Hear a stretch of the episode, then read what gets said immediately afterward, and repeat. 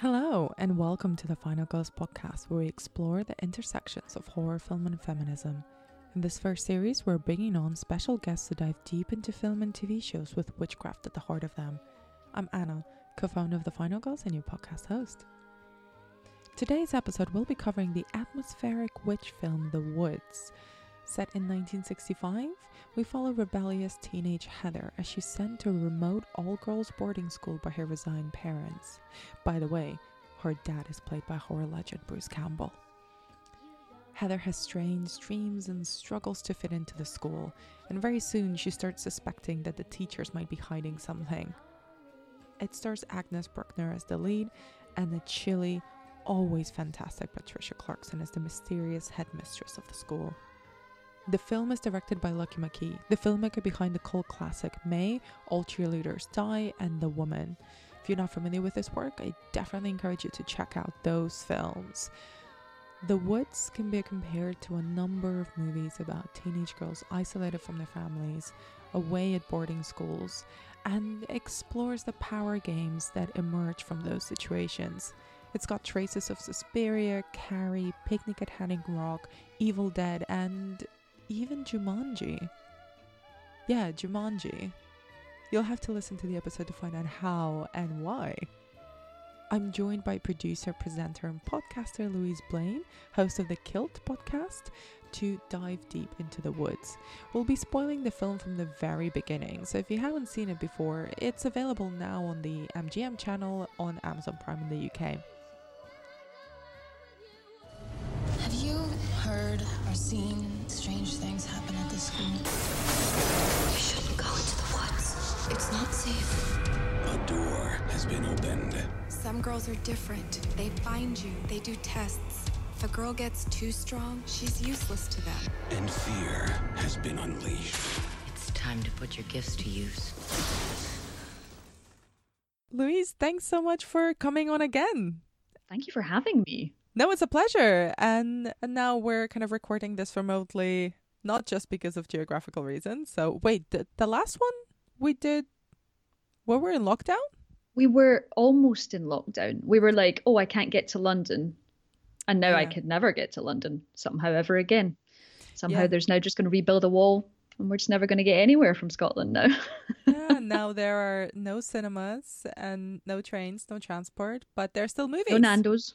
Oh, There's no Nando's. stop it. Thank you so much for coming on again. And I'm pumped as well to talk about this particular film. yes. And I can see by your face that you're also just brimming with things I to say am, about I it. am. I'm, I'm practically shaking with, with, with anticipation of this movie. So tell me a little bit about your relationship with The Woods. Had you seen it before or was this your first time watching it? Well, this is the thing, right? So when we talked about the fact that we were going to talk about the woods, I thought I had seen the woods. And I was like, oh, yeah, I remember this and I remember that. And I remember it being witchy and a school and all of these things. But then when I rewatched the woods for us to talk about it, it turned out that I must have just stopped watching about three quarters of the way through because there are certain things that happened in the conclusion of the woods which were so batshit insane that I either watched them and completely blanked them out as if I'd found them that they were completely belonging to a different movie, or maybe I'd just fallen asleep. So actually, I've experienced this twice. I thought I'd experienced it once, and now I've experienced the true, I can't quite say glory, of the third act of The Woods. So what did you make of the film in general? Okay, so I, I love. Hmm, this is the thing. So the fact is, it's a 2006 movie, and I think the thing you first thing you think about when you when you're watching The Woods is it doesn't feel like that. It feels like it was made in the 90s. It's set in 1965, so obviously they've taken away all the kind of the modernities of, of these girls' lives so that they can put them into something quite traditional and take them away from the world and abandon them in the woods. And even though it's meant to be a sort of modern world that they're going to, that they're in this amazing vintage car that Bruce Campbell is driving through the woods, you know, I think it feels it, it's an odd film. I enjoy a lot of elements of it. I enjoy because it it has that thing that attracts us to witch movies, which is young women who have power. Um, so it of does that. But what I also I, I think it's a very odd blend of you know you start it and it feels like I kept thinking of how it was just kind of like Hogwarts with milk. Yes. It did So- have big Hogwarts vibes, didn't it? Yeah, yeah. The the the the, the room that they all drink and eat in has like sort of brick walls, and it's very Hogwartsy. And also their dorms, which are round. Yes, and they have trunks. Yes, yes, they have trunks. And also we get to see inside the trunks at one point, which, you know, I was very excited about. Because Yes. we never do really get to see inside of them. And I was fully expecting that to be a whole staircase down into some sort of nether witch world. Yeah, holding someone, you know, who was disguised as someone that they'd been pulling hair out of. Yep, we just attached the movies. And uh, were you a fan of Lucky McKee's previous films? I think he's most known for May, and then he's also done All Cheerleaders Must Die. So he's kind of very much uh, operated within the genre space throughout the whole of his career. I've seen um, The Woman, which I find very difficult, but I, I it, it you know that that film exists in many places in my head, and I never really I don't want to really watch it again. So in terms of you know, it's not as severe and as nasty as those, and that in any way. So I actually I don't have a massive history with, with the director, but in terms of that film, that that kind of defines a lot for me in terms of the idea of who women are, and I actually um, I really found that with the woods, we saw so many girls and so many women that it was odd when we saw a man. I don't know if you felt like that, but it was weird by the, the third act when there was actually someone in a hospital. It was like that's a guy, and the police come in as as as a guy, and it was. I find it's um the focus on femininity in this. While I don't love the movie itself, wholly, I, I, I couldn't get say to someone, "Hey, enjoy this on a Friday night." I do really enjoy its um its expression of this is a female movie. This is a woman's film in which men are bit parts. And could you elaborate a bit on how do you think this works within this? It's not a subgenre, but humor me here, kind of this set of films uh, that are set entirely in these female only spaces, and particularly girls' boarding schools, which are usually isolated, um, usually don't have any men working in the schools either. Like, aside from, and I think in this particular film in the woods, there's no sort of caretakers or security men or anyone. Every single teacher and employee that we see is also a woman. Yeah. So, and you know, most famously, there's films like Picnic at Hanging Rock and things like that that are also entirely set in girls' boarding schools. So, how do you think this this fits and potentially adds to that particular type of movie? I think at least for the first half hour, it I found it, it I found it quite fascinating actually because you you know that you're being set up in that particular way. You know that you know you're being introduced to all these characters. You know that you are taking someone away from their normal life and you are abandoning them in a in this space. And I always find it very interesting that you almost get this kind of there's always the bitch who arrives to kind of take over things and and the establishment of a hierarchy I find particularly interesting because it's kind of like it's kind of like the opposite of Lord of the Flies, right? So you've got this female side of things where initially you're like, oh, of course there's the bitch that's going to come over and be really mean and try and assert dominance. But then at the same time, like it's almost reassuring that you know that's happening because there would be power plays when you put lots of groups of people together. There there are power plays, and I especially thought it was interesting that I think we all kind of identify with that thing of being the new kid somewhere and identifying how things are working. And I think that's always really good for a movie in general because you have to unpick how things are working, especially when the central conceit is what is wrong with this school and what is wrong with this space. So, in that way, it really compelled me. Um, I, I don't like the way it particularly goes after that, but I was compelled. I was compelled by this world of brick walls and the gradual uh, invasion of the school with branches and wood and leaves. And as, as the film progresses, they're falling to people's hair and they get everywhere. This natural invasion. I loved all of that part of it. So it's almost like, I guess it kind of frustrates me in a way because I wanted the mystery to be better. I love the idea of girls sitting in a in a in a boarding room and a, school room and sharing stories and urban legend stories about creepy things and scary things. I just wish that the reveal at the end wasn't just that story, but a bit muddy. You know, when when when you hear a ghost story, you don't just want that to be the case. You want it to be a little bit cleverer. So it was almost like I enjoyed the build up, but then when it becomes the fact that it's all just a bit nah by the end, it makes me sad. So let's talk a little bit about the the women who populate this world. So what did you make of our protagonist Heather? So I really I really liked Heather. What I did find funny, I have a I have a friend who when he saw do you remember that Cara Delevingne um, Amazon original thing? Was it the Carnival Row it was called? Uh, I remember the bus adverts for it, and I remember mentally making a note to ignore it when it popped up because Yeah. it starred Orlando Bloom, and I have very little patience for that man. Yeah, so I didn't even watch it, but I sp- when I spoke to my friend about whether we were going to watch it, he said of Cara Delevingne, he said she can't be in something that's like that old because it looks like her face has always seen a mobile phone. So she has a really modern face. And that's what I thought about the actress who played Heather. I thought that her face didn't fit the time. And I know that sounds really weird. There's nothing she's a beautiful, beautiful woman. No, I but I, get I it. thought but I, I she has a very modern face and a very modern beauty. So when you put someone like that into a situation which is very um, classic, it's almost like people have certain faces for period drama and things. And they do. People, you know, you cast a Kate Winslet or an Anya Taylor Joy for a very interesting Emma, but there are certain types of faces, and she did not fit that mold. So she already looked like an outsider. So I thought she was really interestingly cast because she, her facially, didn't fit into that environment, which I thought was really interesting. So it meant that I constantly was watching her face, and I also um, I love the I love the fact that now I'm in my 30s.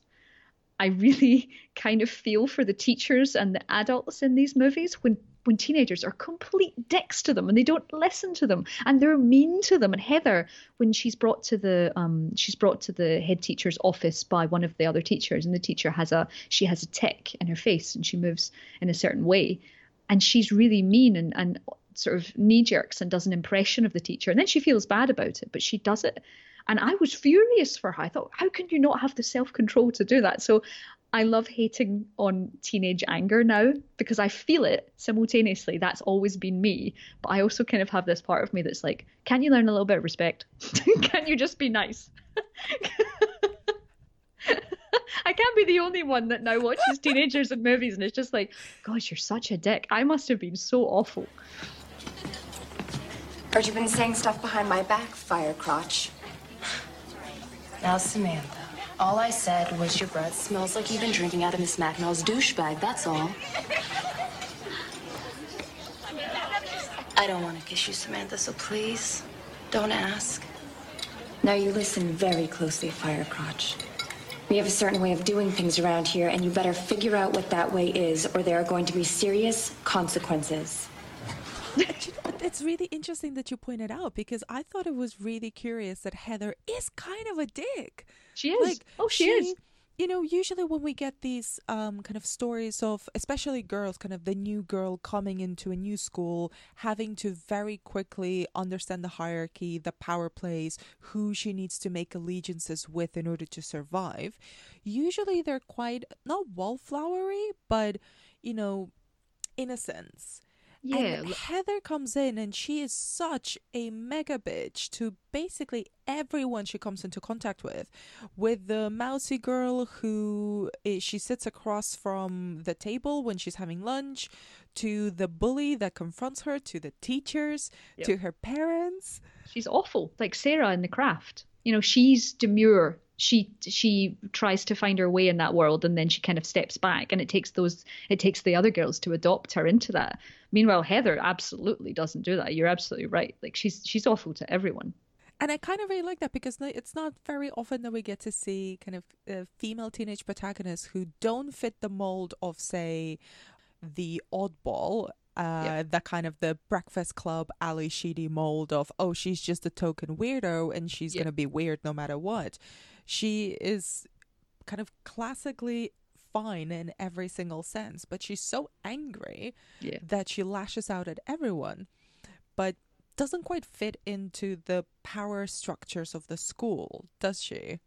no it- she and it's said twice. The different the bully says you need to know the way things work around here, and then the teacher says exactly the same thing, and she doesn't fit that. And I think, and I think that's why I'm disappointed by the way the film goes, is because I want that central mystery to be more interesting because obviously like the she has this power clearly and they have mm. seen something in her and brought her to the school for this particular nefarious purpose of the the powering of the branches and sort of be, being one with the woods and eating all of that and taking all that power away which is all very cool like I love that stuff very apostle you know but I I wish that the central conceit was cleverer than the fact that she was powerful because we could see it early. You know, you could see, well, you've obviously been brought here. Maybe that's because we watch it as someone that's watched a lot of horror films. We're like, well, you're obviously this, you've been brought here for this, and this movie better subvert my expectations or bust. And it never did the last thing. So that's why I'm like, me, no, I wanted it to be smarter than that. I wanted her, you know, to do something else. I mean, she saved the she saved the day along with a very Evil Dead referring Bruce Campbell. Oh yeah. Can we talk about that yet? Do oh, I have my to wait? God. Oh, I'm I'm kind I'm kind of kind of keen to make you wait because I'm dying to talk about it. I text you practically in caps. we have a lot to talk about. We have a lot to say. It's mostly Bruce Campbell. yeah, it's mostly that chin, that amazing chin. I mean, yeah. As a sidebar, have you read his autobiography, If Chins Could Kill? I have not. Actually. Highly recommend. Okay, I'll do that. that. Man make that is a some treasure. lockdown reading. He is a treasure. He is a treasure. But going back a little bit to uh, the character still, I'm curious to know your thoughts about Patricia Clarkson's character, the headmistress, Mrs. Traverse, because she's also, out of the adults of the story, the one similar to Heather who very much stands out as kind of, oh, she she's got not just power, but she's got the full knowledge of what's going on, and she's hiding shit. Well, I love her anyway. I love her in all things. She's amazing. I found her enjoyably magnetic as is it Mrs. Traverse or she's Mrs. Traverse. and I and I love that she hits her. I know that sounds terrible, but I love that she hits her because she was a dick and then she hits her. And I was like, yes, you show you you show who's boss here. Absolutely. That's I don't, you know, uh, that kind of punishment no, but in that situation like I I loved the power that she held and the kind of sort of mysticism of of her. I think she's just a very very compelling actress, and I loved. I don't know what. So there was the scene where uh, Heather's phoning her mum, and I also I kind of I I love the idea that the women in her life disappoint her. So her mother, th- this person that she has this complex, complex relationship with, she phones her to say, please, you know, I'm sorry. I want to go home. I want to be with my friends. And the mother said, well, you don't have any friends. And she's having a party or something and she can't Yeah. do anything. And uh, the way the scene is, is constructed, I really love the fact that Mrs. Traverse was in the background and she was just looking out the window. So the, the scene that we saw, we, we could mentally picture Heather's mother, but then we saw this other woman behind her, all powerful, all still, um, just just listening and and clearly meant to be ignoring the thing, but also here's your point. I'm proving your point. You're staying in this school. Your mother doesn't want you, and that was a very powerful scene. And I think after that, um, you felt, I mean, even if she was the big bad of the evil teachers, you actually she was more compelling for that moment where she she's like, see, that's what your life is. This is your life, and I am giving you a better option here than your own mother. So I did, I liked her a lot. I did like her for being a big bad. I also love the, con- the just visually that scene in particular is beautiful. Yeah. And do you think that even the naming of that character, Mrs. Traverse, is a reference to Hitchcock's Rebecca? I hadn't even thought of that. Yes. Where this um for anyone who's not seen Rebecca, kind of the there's this really compelling um housekeeper character called Mrs. Travers who's also kind of always in the background and always Yeah. scheming. Absolutely.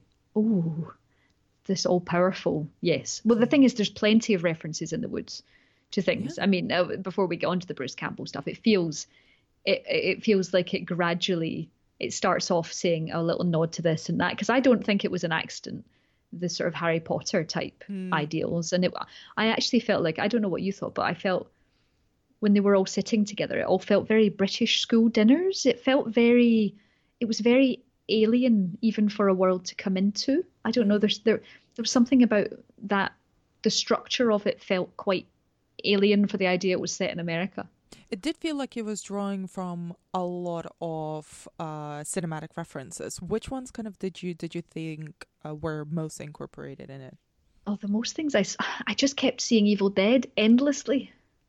I'm so sorry. I feel like I should come up with endless. I feel and and, and also I said it earlier. Jumanji is definitely one of them. and then Please elaborate ref- on the Jumanji thing. so so when she has been uh when she's in the car with her mum and dad are trying to leave the school the the tree arrives in the middle of the road and they have to swerve around that and then they park and then these tendrils of the woods come out and grab the car which is exactly what happens in Jumanji with those creepy vines with the flowers that come and eat the policeman's car and it was the same shot. The car went up on its end and then was dragged towards the woods by branches. so that was Jumanji. And then I was also reminded of have you ever seen a it's a Christmas movie called Treevenge? No, I have not, but I will add it to my um, It's- planned horror list. It's very short, kind of offensive, and it's about Christmas trees that take revenge on people for having them as Christmas trees. And it's it's not exactly high art, but when you're starting to watch imagery of branches pulling cars into the trees, suddenly I thought of Treevenge. Um, I mean, I love, I love these references, but I was gonna ask you, do you think it also, do you think it works as a witch film? I think yes. Do you know? I think. I think I wish it hadn't had all the creepy, weird tree stuff because I, because I think it works very well as a witch film. Um, and I've got actually one of my notes here says, um, just in caps, I love Patricia Clarkson. But next to it, um, there's just the word herbology because again, it's bringing that um, sort of Harry Potter reference in. But I love that idea of of this school for the for powerful women. I love that idea of power and I think potentially what happens when we watch a film like this is we like the idea potentially more than the film itself because we like what it represents. It gives us a craft mm. feeling. It gives us that feeling of potential unrecognized, untapped strength that other people will, will see. And I think that's really one of the appeals of, of witchcraft, isn't it? Is that of that power and having that power to wreak revenge on someone or having that power to control your own life in a way that you didn't have before. So I think in many ways it it works and subverts that slightly when the when the bully kind of reveals herself to being actually on the good side. I love that the reveal of the fact that she's been knocking over Heather's milk every time because she didn't want her to drink the milk, so she wanted her to stay awake and see what was happening. And I like all of those ideas. So I do think it works as a witch film eh, with potential. I think it's that potential word before it becomes a bit weird and strange and doesn't go in the direction I want it to because I want this group of women and this story to go in to go in a different direction. So I do it is a good witch film in that way. I just don't like the way it goes. No, that's beautifully put, and I think you sort of, kind of even without using that word, you're sort of tapping into what I was thinking as I was watching it is that the plot is quite scarce, Yeah. but the atmosphere that it builds is immense. You know, even just with this otherworldly setting, and also the fact that I know we're explicitly told this is set in 1965, but because of the way the actresses looked, you mentioned before, kind of them not just um, Agnes, the the lead who plays Heather, but even the bully, even the rest of the the students, they all have this sort of modern vibe to them Yeah. and to a degree i almost saw it as this sort of other time kind Yeah. of like the love witch where you don't quite know when it's set because there's anachronistic elements to it if you look at it as being set in the 60s and it, there are no anachronistic elements here but it's the disjointedness between the time and the setting and the people and how they're acting and I love however, kind of the atmosphere that it's built, which is very eerie and very dreamlike. Yeah. It almost feels like the suffocating summer camp experience, especially through I thought Heather's dreams, which were very um very visceral, like you know, very much kind of focused on being afraid and even though she's very angry, quite a dickish character, Yeah. she does seem genuinely terrified when she's left alone uh, with her own thoughts and with her own dreams. And part of that seems this whole environment and atmosphere and these secret hidden power games that are going on behind closed doors and behind kind of this veil curtain of mystery that she can sense or that are oppressive to some degree. That kind of kept drawing me in, even as the plot revealed itself and it was not that Yeah. exciting or even made that much sense. Yeah. But it was the the the visual building of it and the atmosphere that kind of really kept me stuck in. Yeah, no, I think what you're saying about the imagery, especially of her dreams, I had, I had, I hadn't thought about her dreams. They're so, they are very bloody. You know, when she sees that girl sitting on the bed and she is, she's self-harmed or attempted attempted um, to take her own life in the chemistry lab or wherever it is. That feels it's the, that is again the kind of visceral imagery of a of young woman and they're all in their sort of nightgowns. They're sort of they're all very white, so obviously that's covered in blood, and that was very nasty. And then the idea of people with a woman with axes and all of these things. So it becomes there's a slight carry curiosity there of the, the again that's sort of when women are uh, uh, alone and then in groups it's like the kind of power dynamics that happen and when things go slightly crazy what happens there and people that kind of thing and what i also wanted to say i'd kind of forgotten was one there was a craft reference in the fact that she puts the pencil up we have a Yeah. pencil moment Yes. um, I'd forgotten about that, which I Yeah. really enjoyed that little pencil moment because I wanted to do that Neve Campbell, but it never happened. And another thing was in terms of um, physical damage, she keeps hurting herself, which I found really interesting. So she puts the trunk up on the edge to try and shut the window in the in the room because the girl's cold, and she falls and she cracks her ankle. And there's very you don't often see in movies people still having the thing that they fell over the day before. They're usually fine the next day, but she limps and she has she retains that injury, which I always find much more satisfying in movies when there's repercussions for their actions. So when she's hopping along, so she's genuinely becoming damaged by the place. I hmm. thought that was really interesting. The fact that it was it had hurt her, you know, and and it was aggressive and and and nasty that way. I feel like when suddenly you see those when people fall in things or when people you know in movies when people do those horrible things to their hands and their nails that you always feel far more sensitive to than if they lost a limb. It's that, but I felt like I hurt with her through that, mm-hmm. which was really effective actually.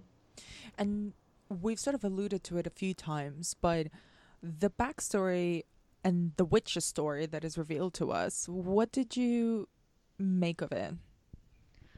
I I think I felt like when that was obviously it's a really fun it's almost urban legendy. I like I liked that it had an urban legend history to it. Um, so when it was revealed that that was that was kind of the case, um, I think I was a little harsh on it in the fact that it was like, well, we already know this story, and I've already been watching this with that in mind.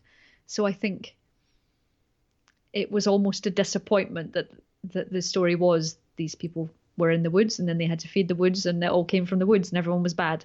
And that's almost disappointing especially when you make something so intriguing. I think that's the thing. If a twist or not even a twist if the denouement isn't exactly as hmm.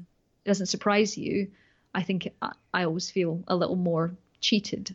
So I, I i love the fairy tale idea of it but i just wish that maybe they hadn't told it as a story at the start And I was mildly confused whether we're supposed to take away that Patricia Clarkson's character is actually the the original witch. yeah She is, isn't she? i think so Yeah. i took from that i yeah so did I, but it was not super clear. No, I think on purpose, probably to try and make us go, yes, that's definitely a mystery. It's not a mystery. so I think it's time we talk about we talk about Bruce. Oh my gosh. Yes, let's Yeah. talk about Bruce. Yes, let's yes. talk about Bruce. Yeah, I mean, there's not even a question there. Just go off. Okay, where do we start? Do we start with. Actually, I'd like to start somewhere near the end, which was when he bursts into a shed to find an axe, and it is the most Evil Dead thing of all time. Yep. And then when the movie just kind of descends into people stabbing people and bits sort of coming off and blood going everywhere, and also that weird grossness that comes with Evil Dead, which came when um, Patricia Clarkson like slices her own hand and then just like empties her blood into his mouth, which he then sicks up in a really vile scene. It, it just it felt so disassociated with the rest of the movie, which had been all those suggestions of wood coming in and the leaves and the and even then, you know, you did have the sort of crazy CG sticks and some smoke, but I didn't really think about those. But suddenly, front and center was these almost sort of drag me to hell like grossness, which and it was happening to Bruce Campbell. It was and it was like I don't know what I'm watching. It's just gone. He, he's gone from being the horror movie nod that you kind of had at the start of we're driving into the woods and oh her dad's Bruce Campbell. What would what, what she what could she possibly be driving to a bad place? To what to total jump shark in some of those moments. I did find him. I love him, Yes. but I did find his presence at the beginning sort of distracting. It's like, Yeah. oh, that's cute, but oh, is that all he's gonna do? Oh, okay. I Yeah. guess fine. I'm not very used to seeing Mr. Campbell be serious, but okay. And be a glorified taxi driver at the start. Yeah, I was like, also, oh, but he seems like a nice dad. That's nice. Yeah. But then you're right, kind of that sudden, the very obvious nods to Evil Dead, I kind of really took me out of the film to a degree Totally. because I was like, oh wait, no, no, no, I don't, I don't need that. I know that. Just having him there is enough, but I Yeah. don't really need to have like that element of Evil Dead recreated because his mere presence is enough. Yeah, I mean that's the thing. It's like when does a reference become too much? When it takes over the film, and I think even the idea that the wife gets yanked out of the car post Jumanji sequence, and you see her legs, and you see like this this the the the, the woods being alive and kind of dragging her out, and you kind of you see them killing her, kind of because you just see her legs, but it almost takes you back to the tree rape sequence. Mm. You know, that was the first thing that I thought of. I was like, I don't want to be thinking about that right now because your job in this film, your job as the Woods, was giving me a, a central mystery about are they magical, are they not, what is this school, not take me immediately to the Evil Dead where there was tree rape. You know, and that's and but you got to understand that when you make those as a director, when you make those connections, that's the first thing that people will do. Hmm. No one, I don't think anyone would watch like, oh, this is cool, this is great, and it's like, no, you've you've literally derailed your movie into another movie, and and the other movie's great, but that's not what I came here for. And what did you think about him suddenly becoming an active character? So he was quite passive for the majority of the film. And even when Mrs. Traverse kind of forces her own blood into his mouth when he's in the hospital, he's still passive. Like stuff is happening to him. He's not Yes. really doing that much. And then there's a really sharp shift. Yeah, it feels almost whiplash like that. Suddenly he's up and about and doing everything, and I, I, I when he was when it was passive, there was that lovely shot of the end of the hall and Mrs. Traverse walking into his room. And that was great. I really liked that. I loved that shot. It's just like her in her heels, being really powerful and cool, going and getting shit done. And that was the kind of almost one of the most horrific moments is she's doing that and she's totally in control of her father. Um, Heather's being pinned down and restrained and tranquilized. So again, that's those fears of being told that you're. I guess it's those kind of gaslighting fear moments when. In, in, in lots of films where women are taken away and told that they're mad and pinned down and calmed with medication and not believed. So all in that moment that all happened. But then again, for the film to then say, oh no, Bruce is active, he's running into things, he's grabbing weapons, and he's going to save the day. And that, again, just felt like such a contrast, even to something five or 10 minutes before. I think that's more, the more I think about it, the angrier I get because I like so many moments but I feel like they're then dragged away by other bits. Feels like a good moment to kind of discuss the ending. And part of that is Bruce sort of coming in and saving the day. Yep. And part of it is also the the extreme violence of the woods. Pure branches everywhere, leaves everywhere, and the woods becoming an active antagonist in the Yes. film as opposed to something that can be conjured up Yeah. or something that's just there and holds some sort of secret power. What did you make of that of that final act? I think from I think again that just went another icing on the cake further of this was not necessary. you know, I love the imagery of all the girls all wrapped up in the woods. Like I like the idea of nature reclaiming or using things as power. Again, it's so good in Apostle. The Apostle's not a perfect film, but it's a very interesting film when it comes to the balance of nature and humans and how nature can feed off of humanity. I like that. I think what the final act did was instead of the mere suggestion of the woods being uh, a figure of power, something that she was perhaps dreaming about at the bit when it was chasing her through the inside of the school, I almost thought was like a nightmare rather than a real thing that was happening. So when it was revealed that that was it, that's the woods, the woods are nasty, they're going to do X, Y, and Z, I think again it removed the power from the movie. It took it away because it made it. I think there is a good way and a scary way to make nature horrible. I don't think I don't think the minute you say the trees did it, it's necessarily a bad thing. Definitely not. That can be evil too. I just think the treatment of this took it into sort of satire territory, and again giving it that one-two punch of having Bruce Campbell rescue, save the day, as he has done. You know, with he just didn't have anything strapped to his hand this time. You know, like. I almost feel like part of the reason it was set in 1965 was so that they could flash up on the screen with the bit at the end saying, and the woods weren't touched by the fire. Just so that they could say that. And it's like, this isn't a true story. You can't you can't do that with this. I don't I didn't want to know what happened after this because it almost felt like these women, these girls walking out in the road and being all wrapped up was actually just kind of a disappointment. What do you think is so appealing about this idea of woods and nature that makes it such a recurring theme in witch and occult films?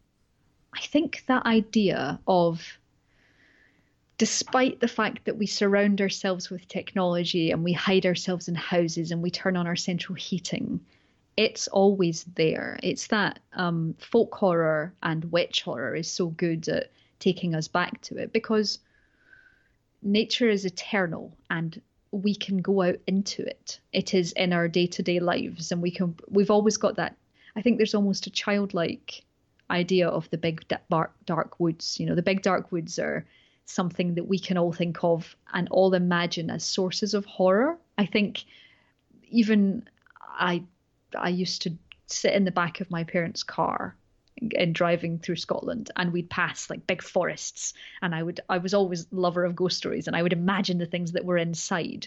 And then when movies like The Woods or The Blair Witch Project or all of these things take us in or The Witch the idea of living off the land but not knowing what is outside I think it's that we're all afraid of the darkness at the foot of our bed and nature is the equivalent of that. So any harnessing of that it makes it almost alien and ghostly and strange because we can't explain it. Nature is consistent, and while we can live in cities and surround ourselves with everything, it's still out there. And we don't know what lives there. And we don't know what's under the ground, and we don't know what's in the caves because it's all a mystery. So, giving that horror when it gives that a, a human face and says, Hi, everything's fine, and takes you into those places and acts like you're safe and you're not that's the appeal of folk and witch horror. And it will never go away ever. It, it's constant. As long as people find ways of us going out into the world like the ritual all of these things they all just drag you out of your comfort zone. Nature takes us away from our comfort zone and puts us somewhere horrible and dark and asks us to deal with it. And that's why it's never going to go away. I love it. What a wonderful way to to wrap up the conversation around the woods. Ah, thank you for having me and letting me rant about nature and drives in scotland Is there anything that you think uh, we should have covered or we should have mentioned? I don't think so. I, I, you know, talking about it made me angrier at how I felt about it because I love how I felt about. You're welcome. No, the thanks. but it made me happier about some bits and angrier about others because it turned out there were bits I was happy about. Hmm. If something's bad, it's easier just to be like it's bad. But when something is interesting, you can go in both ways. To wrap up, and I- am not a big fan of verdicts, but do you think this works as a horror movie? Uh, mm, can I just say, mm, do I have to say yes or no? Do, do we, we live, we don't live in a black and white world, Anna. No, we we live in a world of shades of grey, and let's put This- it in the middle. This definitely lives in the shades of grey world. Yeah, it does. Thank you so much. And where can people find out more about your work? Uh, Do you have anything to plug? Oh, always. I mean, you can find me on Twitter for all of my pluggables at shiny underscore demon, or you can find my podcast, which is about true crime podcasts. That's Killt. That's K I L L T. Add that extra L, and you'll find me on all good podcast services. Awesome. Thank you so much, Louise. Thank you again for having me. Thank you. And that's it for another episode of the Final Girls podcast. Please do rate and subscribe on iTunes, Spotify, or wherever you get your podcast. You can find out more about what we do on thefinalgirls.co.uk and follow us on Twitter, Instagram, and Facebook at The Final Girls UK. We're launching something quite exciting in a few weeks, so I definitely encourage you to subscribe to our mailing list. You can find all the details on our website and socials. Also, let us know what you think about the podcast by leaving a review. It really helps. You can also get in touch with us on hello at the final girls of thefinalgirls.co.uk. Follow Louise on Twitter at shiny underscore demon, and I am on Anna Be Demented. Thank you for listening, and stay tuned for more witchy goodness next week.